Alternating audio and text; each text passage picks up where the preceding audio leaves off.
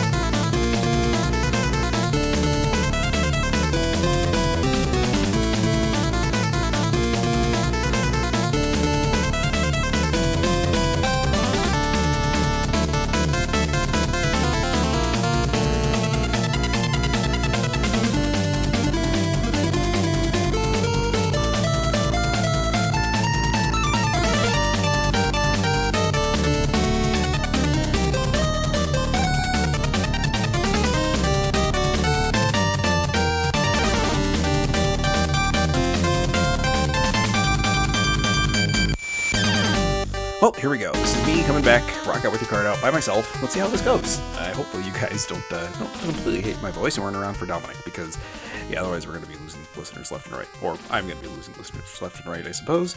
Anyway, uh, so what we're going to be doing now for the next few weeks is we're going to be taking a look at Quintet's Gaia trilogy, which consists of Soul Blazer, Illusion of Gaia, and Terra Terranigma. So this is part one of at least three parts. Might end up being four because Terra Terranigma's soundtrack is let's say extensive, not nearly as bad as, let's say, Legend of Heroes Trails of Cold Steel 3, which was four discs and four episodes, and I had to trim out a bunch of tracks from those. So, anyway, let's go ahead and get some of the nitty gritty details of Soul Blazer out of the way here. It was released in Japan in 1992, where it goes by the title Soul Blader, which up until, oh, I'm going to say two weeks ago, I really didn't understand why it was called Soul Blader, but it makes a lot of sense because you're collecting souls and you're using a sword. So yeah, um, it's yeah, you unlock souls with uh, your sword effectively. So it makes a lot more sense now that I've really put it together because I'm not a smart man. But anyway. Uh, this was not only the second uh, Super Nintendo game Quintet made, but it was also their second game they ever made overall. So fairly impressive. I I'll go ahead and throw a link to a review I wrote for Soul Blazer a few years ago. I was a little more harsh on the music in that than I probably should have been.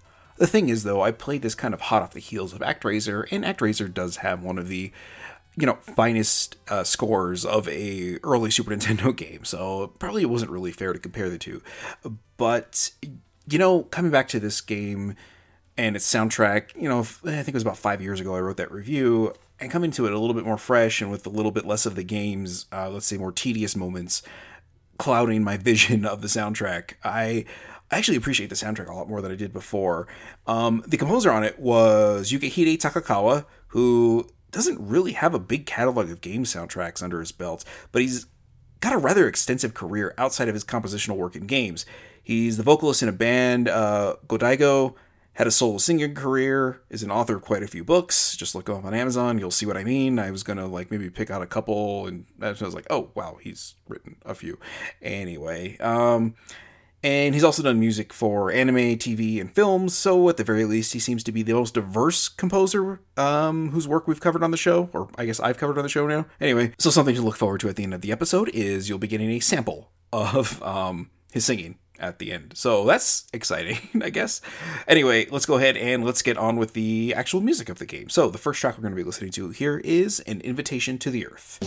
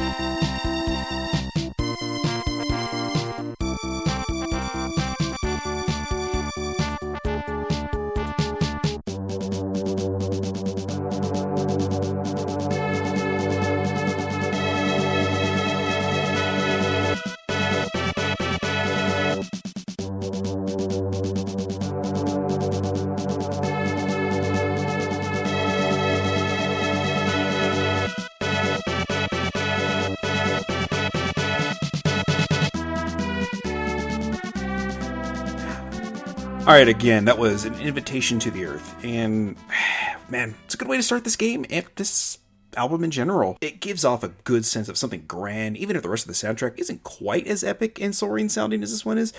It's a fairly reasonable attempt at making it sound like a symphony with stuff sounding like something you know, but being just off enough that it's really hard to pinpoint what it's supposed to be. All in all, I like it. I man, it might even be my favorite piece in the soundtrack, but it's abstract enough sounding that I'm a little bothered I can't pinpoint what instruments are supposed to be what in it. It's a weird thing to get hung up on for, you know, something that's sampling music, you know, the Super Nintendo sound chip, but I, I don't know. I really appreciate being able to understand what these things are supposed to be, and a lot of the stuff in the Soul Blazer soundtrack in general can be a little bit harder to pinpoint. Like, oh, that's supposed to be a horn section. That's supposed to be a string section. Oh, it's supposed to be an organ. There's some stuff that sounds like some weird like cross between the two, and I'm wondering if that's just some weird early work on the Super Nintendo that they just hadn't quite worked out the kinks yet. Because once we get to Illusion of Gaia in two weeks, you'll hear the difference in the quality of the not the composition necessarily, but just the use of the sampling for instruments. Basically, it sounds so much cleaner and easier to like oh okay well that's clearly this that's clearly that and, and i don't know like i said all in all i don't have a problem with the soundtrack or this track in general like you know getting a little too ahead of myself i suppose but I really do enjoy this, even if it is a little bit harder to pull it apart and say specifically, like, oh, hey, this is this part. But yeah, anyway, let's go ahead and let's move on to the next one, and that is A Small Shrine to the Gods.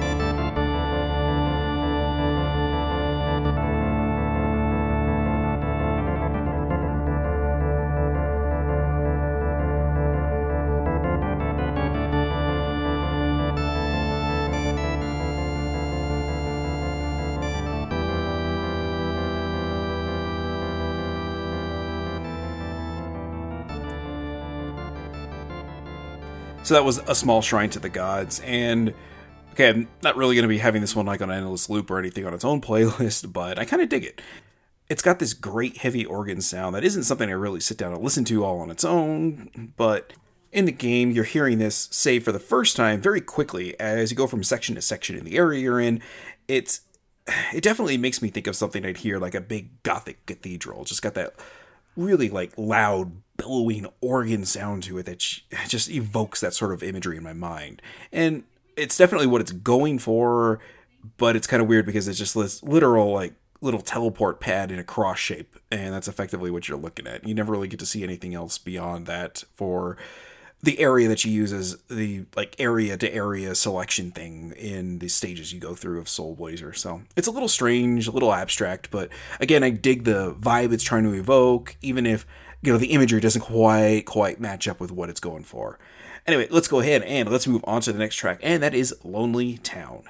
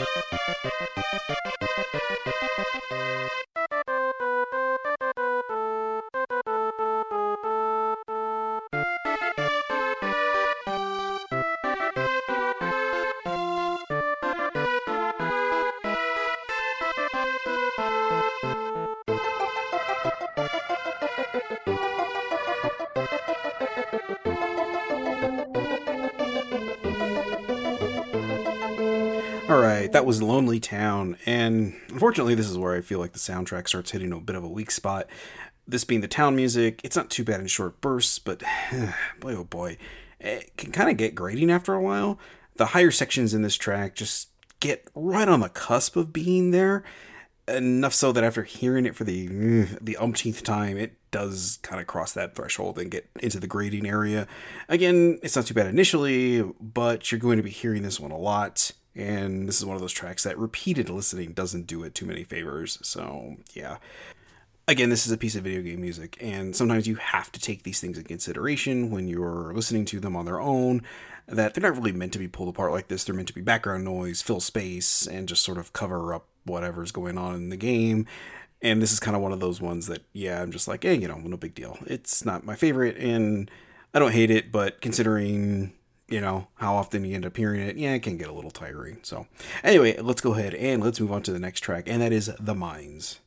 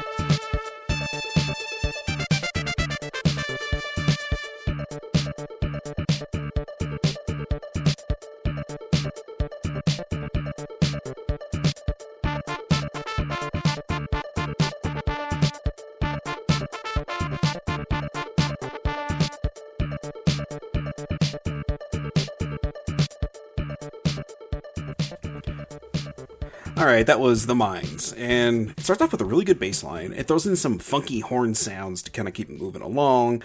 It's kind of a fun track that I'd call a bit ballsy for being as simple as it is. There's not a whole lot to it, and the minimalist approach keeps it from getting too stale. This ends up playing in the first dungeon you go to, so odds are you're going to be hearing this one a fair amount while you're finding your footing and how the game plays. I think that strong bass line kind of keeps things moving along nicely enough that you never really notice just how simple it is. Also, something you'll only actually notice if you play Soul Blazer. This track does a nice job of blending in with the sound effects. That's not something I think really happens again in the soundtrack, but it works really well here. You don't really ever feel like one is drowning out the other, so it kind of gives you a chance to appreciate the sound effects, even if a lot of them are reused from ActRaiser. Yeah, that's right. Uh, if you go and just go check out a couple videos on YouTube and just real like cursory gameplay footage, you'll see that a lot of the sound effects in Soul Blazer are just reused uh, sound effects from ActRaiser, which is okay. Quintet developed both of those games, so whatever. But still, it's something that kind of threw me the first time I noticed it. Admittedly, that was just a few years ago because I never played these two close together until I was messing around with Quintet's library a bit on an emulator. Um, yeah, so I heard that and I was like, wait, hold on a second, I got it. I got to fire up ActRaiser just to make sure. And yep, sure enough, I was like, yep, okay, that, yep, I'm hearing that. That's Jesus. anyway, uh, let's go ahead and let's move on from the mines and let's go on to into the dream.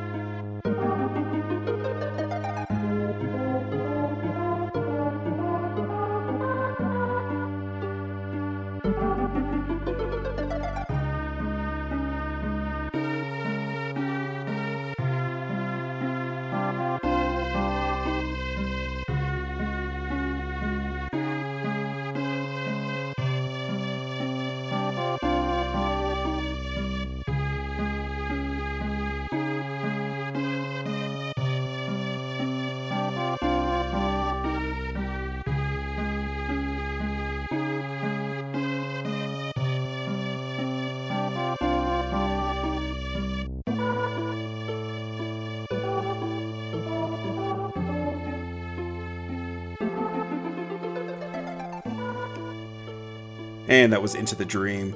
Uh, this is one that there's not a whole lot to, but just kind of the like odd instrument sounds kind of work pretty well here.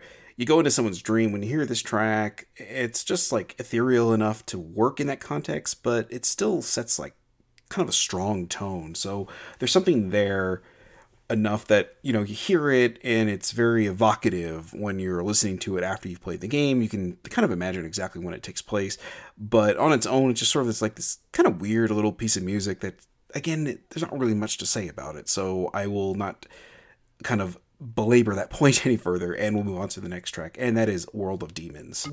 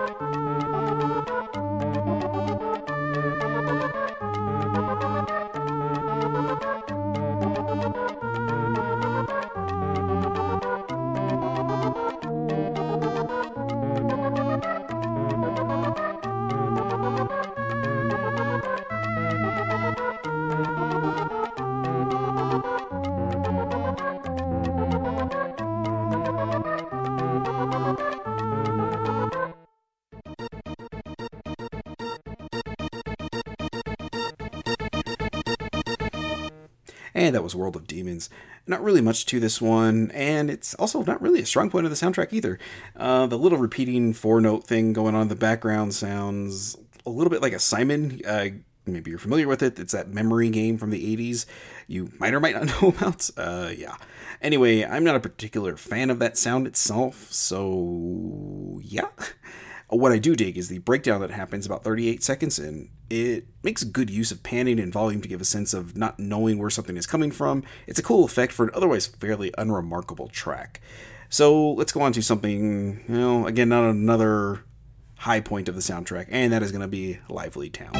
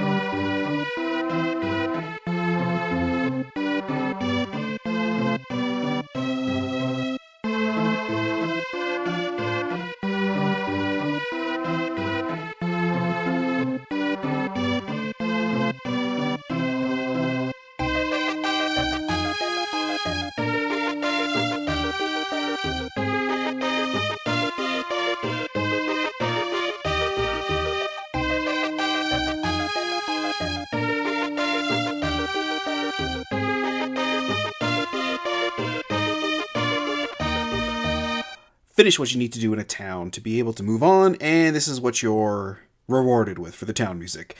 It's got a definite sense of triumph to it, but that's only if you paid enough attention to how lonely the other version of the town music sounds. It's a little more full sounding and definitely more loud, but it's barely different enough that you'd be forgiven for even noticing the change when it happens. I mean, after hearing Lonely Town for the 400th time, you might hit the mute button every time you head back into town because you're tired of hearing the song. So you might not even notice it happens. Or maybe that was just my experience because after a while, this game sort of became a podcast game, one where I would uh, mute a lot of the a lot of the goings on and listen to a podcast while I was playing it. So yeah. Anyway, uh, let's go ahead and let's move on to the next track, and that is World of Soul Blader.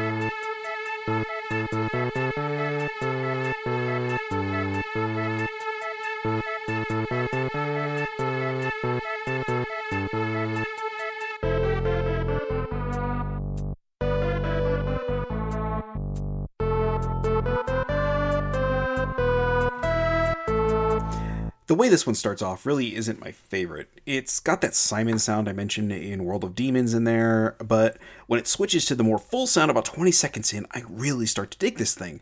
That section is a bit of an abbreviated section, but it kind of plays long enough that it keeps me interested in it uh, almost kind of gives me something to look forward to when that section hits through an otherwise simple track with something I feel is a definite weakness that Simon sound. So, yeah. Anyway, uh, let's go ahead and let's move on to the next track, and that is The Marshland of Lost Sight.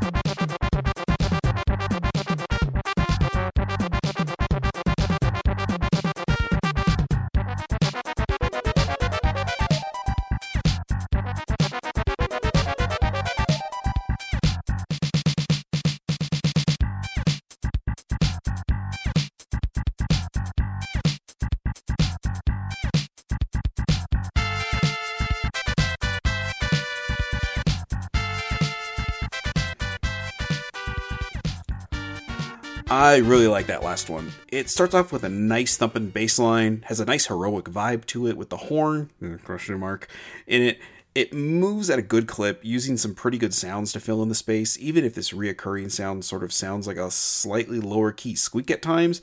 It's got its weakness, which is that, you know, that sound you hear in throughout. It's anyway, um, but I think this is a good example of some strong music from Soul Blazer. It's pretty unique sounding and it's got a great bass line that really kind of keeps this whole thing together. And that's something I, I, think I've made. No, I don't think I've made mention of it yet, but a lot of these tracks that I really like have a good, strong bass line to it and that's a lot of what I feel is Takekawa's strongest work in this soundtrack is the stuff with a really strong bass line to it. Most of the other tracks, I don't want to say are throwaway, but the stuff that seems to kind of hit a little bit more as far as being memorable goes, normally seems to have a good like thumb and bass line going throughout it. So it could just be a personal preference on my end, but whatever. Anyway, let's go ahead and let's move on to the next track, and that is going to be A Temple in Ruins.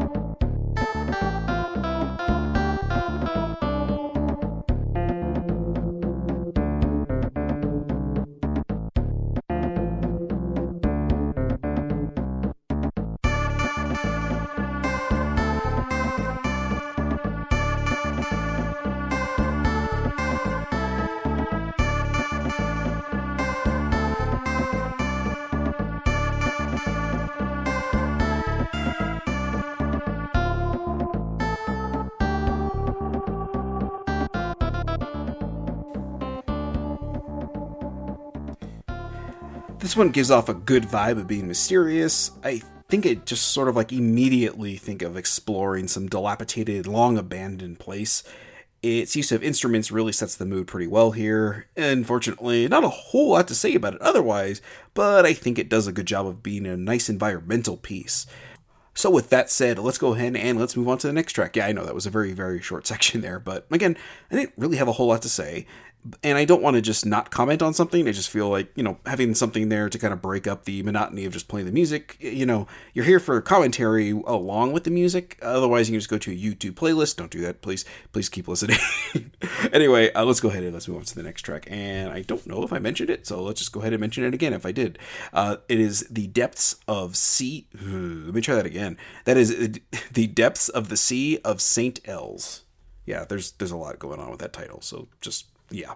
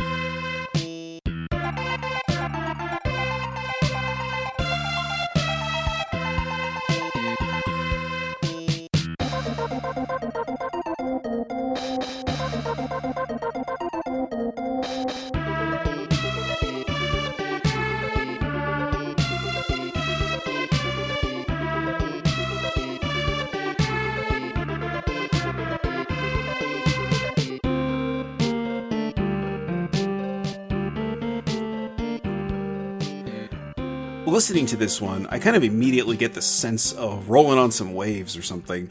It's got some variety to it, but has a strong sound to it that's pretty unified throughout. But if you do go back and listen to the section where the cymbals are being hit, the second round of them, the the last cymbal hit gets cut off rather abruptly.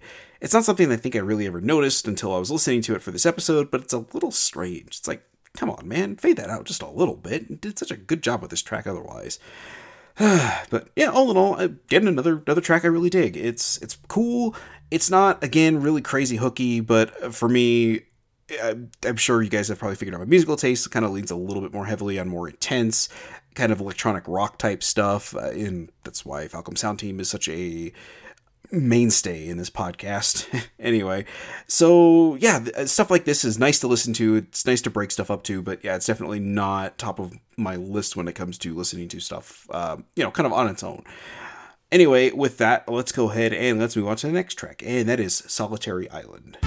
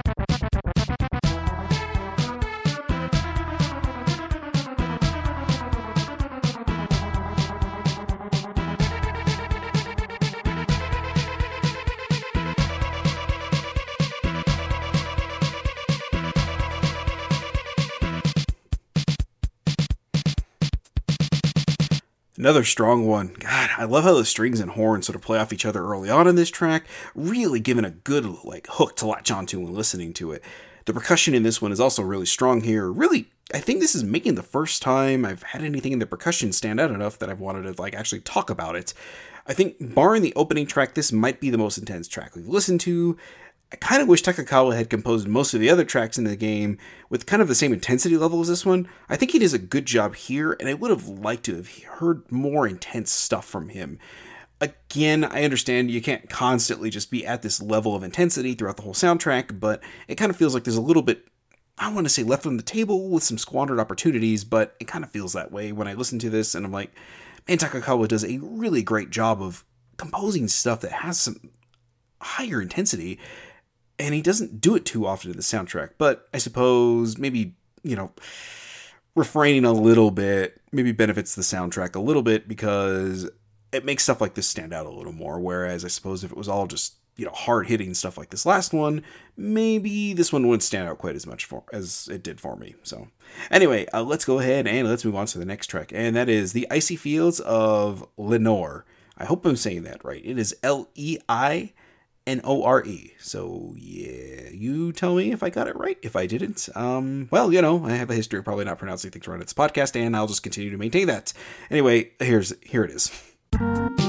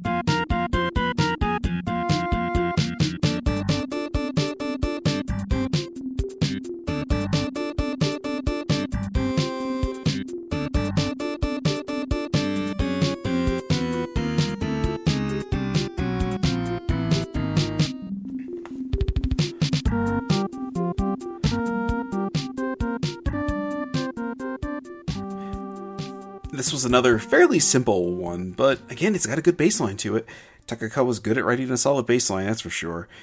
Anyway, this thing it holds together really nicely with the organ-esque lead stuff playing off it pretty nicely. During the breakdown that starts about 43 seconds in, right at the end of that section, it starts getting really low and sounds rather sinister at times. I kind of dig it setting that mood. It's almost a little bit of a heel turn in the track's vibe, but I think it kind of fits into it really well. It's it's really a strange thing to hear it, but I don't know. Takekawa is a really good composer as far as I'm concerned, even if this isn't his strongest work. Um, and, you know, I, I've been a little kind of critical of some of the other tracks we've covered. It's just, this was early Super Nintendo stuff, and it's a little hard to, I think, really fault him for coming at this soundtrack as early in the Super Nintendo's life as he did. You know, the Super Nintendo allowed for a lot more variety in sounds and kind of I don't know. I, I tend to cut early Super Nintendo soundtracks a little bit more slack than others just because of that. Other than that, you know, this is a pretty solid soundtrack. He's done some good work on it, and yeah. Anyway, and I, I don't really know what I'm trying to stall here with. Um, so anyway, uh, let's go ahead and let's move on to the next track, and that is going to be Leo's Laboratory.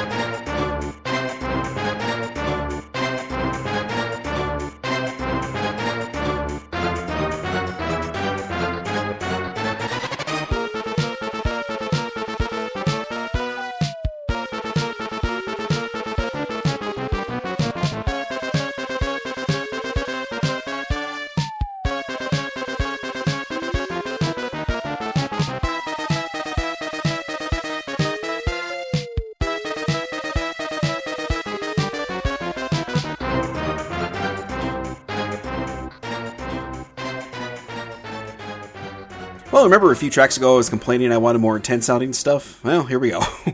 anyway, uh, this one's got a bit of a mechanical sound to it.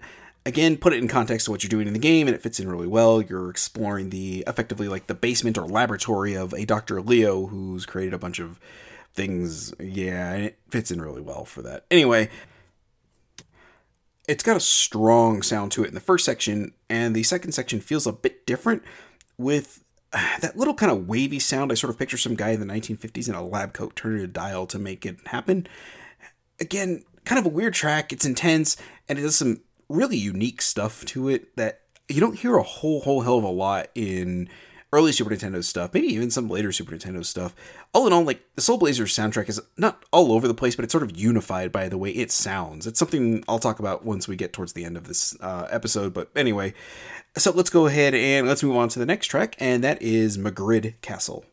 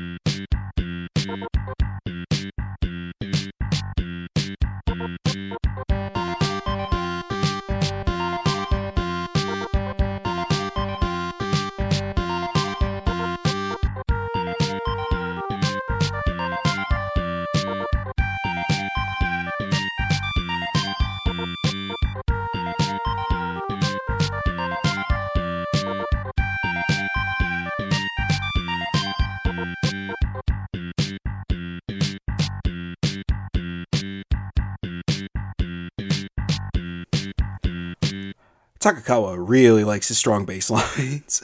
anyway, I had such strong hopes for it when it starts, but once that damn Simon sound kicks in 16 seconds in, it kind of killed me. It sounds like it's going for something different, and that sound just really sours me on it. The softer lead tone that takes over 49 seconds in is so much better, and I wish they used that instead of the Simon sound. Swap out that sound, and you've got something really good here, but alas, Simon Sound takes it down a few pegs. yeah. It, like I said, there's a lot of unfortunate choices, I think, in some otherwise like just strong compositional work. I think some of the sounds are just not well placed, whereas the music as a whole, I think, is really well done it's a little bit of a weird thing, I suppose, to try to, I guess, explain where I feel like if they had just used different sounds in certain parts, the whole soundtrack would have eh, benefited from it. But this is just me playing, you know, armchair quarterback, backseat driver, whatever you want to say. I I'm not a music maker, so yeah, I'm barely a podcaster when you listen to these things. So anyway, let's go ahead and let's move on to the next track, and that is Bewitching Space.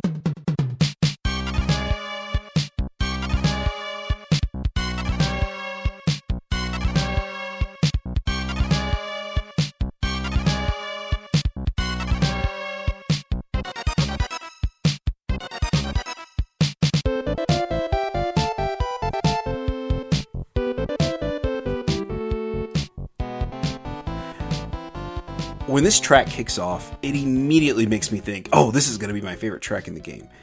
But here's the thing the breakdown 34 seconds in just sort of kills the momentum it has. It just starts off really strong and heroic sounding with a good steady percussion keeping things together. Even that little scaling organ just before that breakdown sort of leads my brain in a different direction just before it hits, it kind of gets me thinking, no, there's no way this track is doing that. I must be thinking of something, and nope, never mind, there it is. That's, damn it. It's so goddamn close to be my favorite track, but that weird tonal shift just takes it out of an easy first place. It's still up there with some of my favorite stuff from this album, but that, if you can't tell, I'm genuinely upset about that part. Anyway, let's go ahead and let's move on to the next song we're going to be covering, and that is The Battle for Liberation.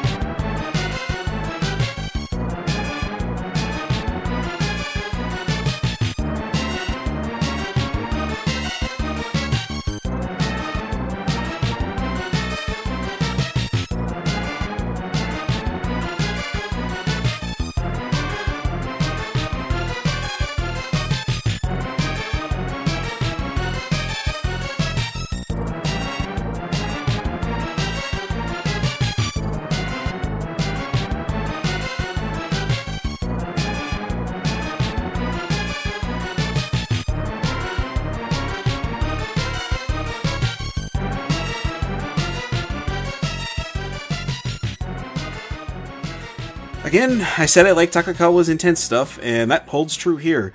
This is the boss music, and while there's not a whole hell of a lot to it, it is just so fucking intense you can't help but feel you're on the verge of defeat from the first note. It's so damn intense, it makes your victory all the more sweet when it happens.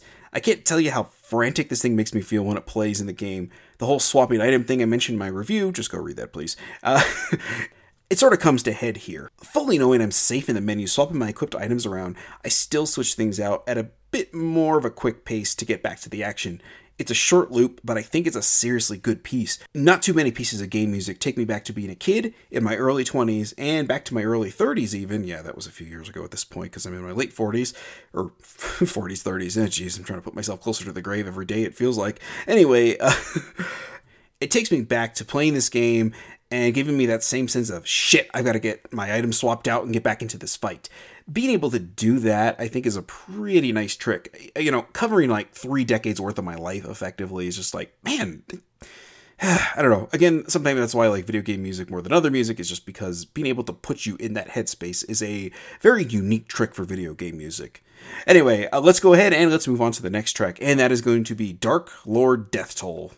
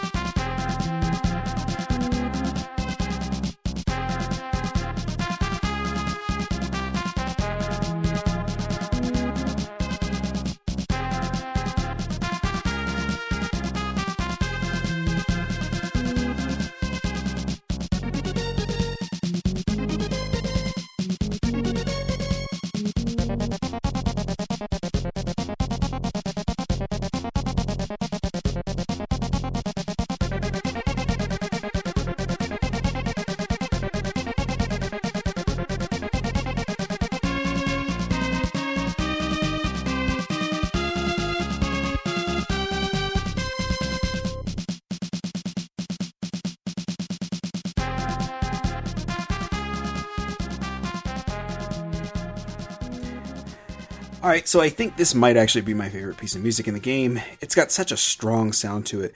The snare drum kind of keeping a good rhythm, the scaling set of notes that starts about 28 seconds in are just a fantastic touch too.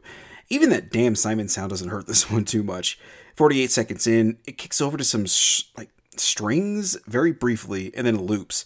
God, it's such a strong evocative piece. It's kind of easy to forget how early the Super Nintendo's life this took place in when you hear stuff like this for me, this is easily very like top tier early Super NES stuff.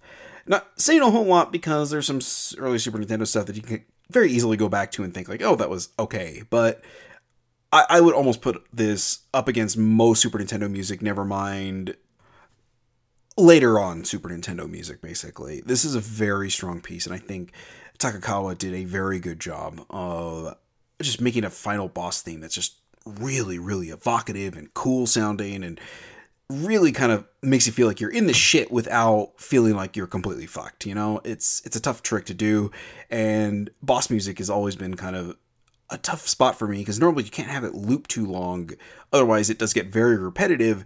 But Takekawa did a very good job of coming up with something that can loop a few times, but is going to have to play for a while without getting repetitive and I don't know. All in all, uh, this is probably very close to my favorite. I don't know. It's between this and an invitation to the earth that I kind of am like, eh, which one of these is my favorite? I, I tend to waffle between these two as my favorite tracks. So, anyway, let's go ahead and let's move on to the next track. We're nearly done here, guys. Don't worry. Uh, the next track we're going to be listening to is Peaceful Days.